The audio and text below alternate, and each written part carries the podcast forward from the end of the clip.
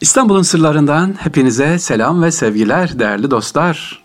Erkam Radyo'nun vefakar dinleyicileri. Vefakar sağ olun. Bu sıcak gününde de bizleri dinliyorsunuz. Allah razı olsun. Emeği geçen tüm kardeşlerimize, teknik ekipten ve programın size ulaşmasında emeği geçen kardeşlerimizden Allah razı olsun. Sevgili dinleyiciler, İstanbul'un sırlarındayız. Bugün sizlere hava gazını anlatayım diyorum. Hava gazı. Diyeceksiniz ki hava gazı havadan mı geliyor? Değil. İşte hava gazının hikayesini anlatalım. İstanbul'da ne zaman nasıl başlamış? Ondan önce Dolmabahçe Camii'ni biliyor muyuz sevgili kardeşlerim? Biliyorsunuz değil mi? Dolmabahçe Camii'ni ve Dolmabahçe Sarayı'nı. Aslında yanlış Dolmabahçe Camii diyoruz. Bakın benim de dilim söyledi. Dolmabahçe Camii diye. Valide Sultan Camii değil mi? Ama ağzımıza alışmış Dolma Bahçe Camii. Evet, Dolma Bahçe Camii'nin karşısında e, ne var orada? Stadyum var şimdi Beşiktaş Stadyumu. Orası gazhane. Eskiden gazhaneydi. Sonradan stadyum oldu. Gazhane derken nasıl çıkarılıyormuş? Hava gazı neymiş ona bakalım sevgiliciler.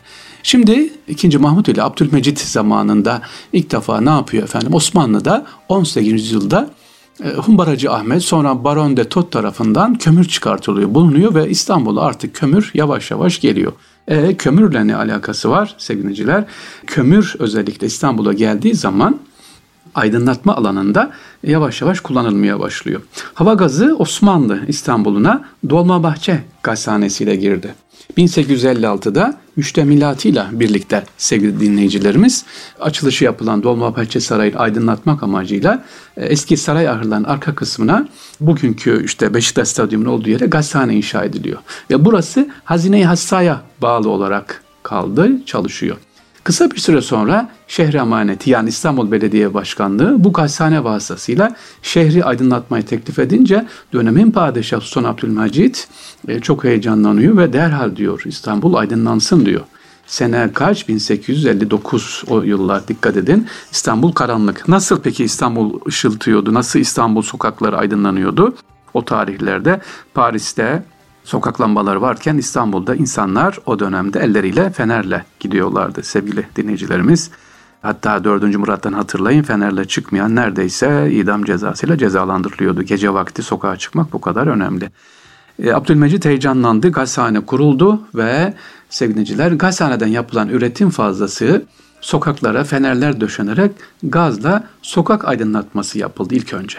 1859'da Galata ve Tophane, 1861'de Talimhane ve Saraçhane, 1864'te Teşvikiye, Nişantaşı, Pankaltı ve civarı Beşiktaş hava gazı ile aydınlatıldı. Şimdi bu hava gazı dediğiniz şey nedir? Nasıl? Tabii ki kömürden e, üretiliyor değil mi? Kömürden çıkan belli bir e, işte işlem yapılarak çıkan gaz toplanıyor burada. Buradan çıkan gaz ısıtmaya, aydınlatmaya özellikle kullanılıyor. Ama ilk önce yapılışı demek ki neymiş? Dolmabahçe Sarayı ve müştemilatı caminin, Dolmabahçe Camii'nin özellikle aydınlatılması için. Sevgili dinciler, peki bu hava gazı adı gibi hava havadan geliyor bedava mı? Hayır adı hava gazı ama bedava değil hava gazı ücret mukabili ahaliye ulaştırıldığı için uygulamada sadece o dönemin zengin zümrenin yaşadığı bölgeler önceliğe alındı. Dolayısıyla ilk olarak yabancıların bulunduğu 6. daire yani Beyoğlu ve Galata muhiti hava gazıyla aydınlatıldı. İstanbul'un Anadolu yakasında var mı hava gazı ne yapılmış? Beylerbeyi Sarayı aydınlatılması için 1865'te Kuzguncuk Gazhanesi inşa ediliyor ve bu gazhane Kuzguncuk Baba Nakkaş Sokak'ta maden kömürü yakılarak elde edilen enerjiyle çalışıyordu. Ee, daha sonra bu gazhanenin üretim fazlası Üsküdar'daki caddeler ve sokaklar aydınlatıldı. Üsküdar'da 1877'de gaz bedellerini tahsil etme işi Tenviriye resmi adında belediyelere yavaş yavaş ne yaptı? Devredildi. Peki sevgili dinleyiciler, şehre emaneti tarafından idare edilen e, imtiyaz hakkı 1887'de Sirkeci iskelesi tüccarından Tahsin Efendi'ye verilmiş. Tahsin Efendi gazhane idaresini kendisinin de müdahil olduğu İstanbul Şirketi Temvire-i Osmaniye adlı şirkete devretti. Bu şekilde resmi kurumlar üzerinden artık İstanbul yavaş yavaş sokakları ne yapılmış? Aydınlatılmaya başlanmış. Tabi sevgiliciler sokaklar aydınlatılıyor ama aydınlatılınca ne oluyor? İstanbul neşeleniyor ve gece hayatı işte bu hava gazından sonra başlıyor. Eskiden diyelim ki hava karanlıktan akşam ezanıyla bittikten sonra hava gazıyla birlikte ne oluyor? Daha da canlanmaya başlıyor. Yani o zaman 12'lere 1'lere kadar artık hele hele Beyoğlu aydınlanmaya başlıyor. Hava gazı dedik peki hava gazıyla İstanbul'da özellikle elektrik e, başka yapılan kullanılan yerler var mı? İlk asansörün kullanıldığı Peraparas, ilk işte elektriğin kullanıldığı yine Perapalas Oteli de e, burada ne yapılmış? Kullanılmaya başlanmış. Hava gazı sevgili dinleyiciler ömürlü olmuş mu? İstanbul için hayır olmamış. Neden? Bu arada tabii Ankara'da yaşayanlar bilir. Ben Ankara'da 84-88 okudum. Hava gazını bilirim. Hava gazı kullanılıyordu. E, Tandoğa Meydanı'nın orada böyle giderken orada hala vardı boruları benim dönemimde. Ama İstanbul'da öyle olmamış. Neden? Çünkü elektrik kullanılmaya başlamış sevgili dinleyiciler. Elektriğin İstanbul'a gelmesiyle birlikte artık hava gazı daha masraflı, eziyetli. Onun yerine elektrik kullanılmaya başlamış. Ama elektrik İstanbul'da biraz ağır gelmiş. İkinci, Mahmud, ikinci Abdülhamit Han döneminde özellikle ikinci Abdülhamit Han elektriğe öyle fazla izin vermemiş. Dediğim gibi sebebi de özellikle gece kontrollerinin zor olmasından dolayı belli yerler elektriğin kullanılmasına izin vermiş.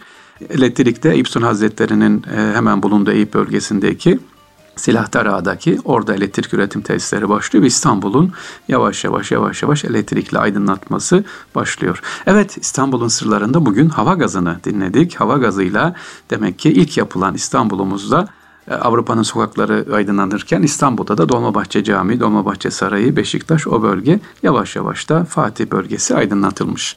Amaç ne? Elektrik niye o zaman dediğim gibi karşı çıkılmış? Dediğim gibi insanları e, gece hayatı, insanların gece sokağa çıkması, kontrolünün olmaması çünkü bir asayiş de önemli ona göre kontrolde yapacaksınız. İstanbul elektrik biraz geç gelmiş. Bu hikayeyi de inşallah daha sonra anlatırız. Elektrik geldikten sonra İstanbul'da neler değişiyor özellikle kültür hayatında.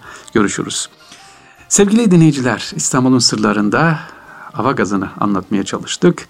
İnşallah biz de etrafımızı böyle e, bitmeyen, tükenmeyen bir gaz gibi aydınlatalım. Nasıl o gaz? Gönül gazı yani Allah'ın sevgisiyle inşallah. Etrafımıza enerji verelim, insanlara dokunalım sevgili dinleyiciler. İstanbul'un sırlarından hepinize selam ve sevgiler. Allah'a emanet olunuz.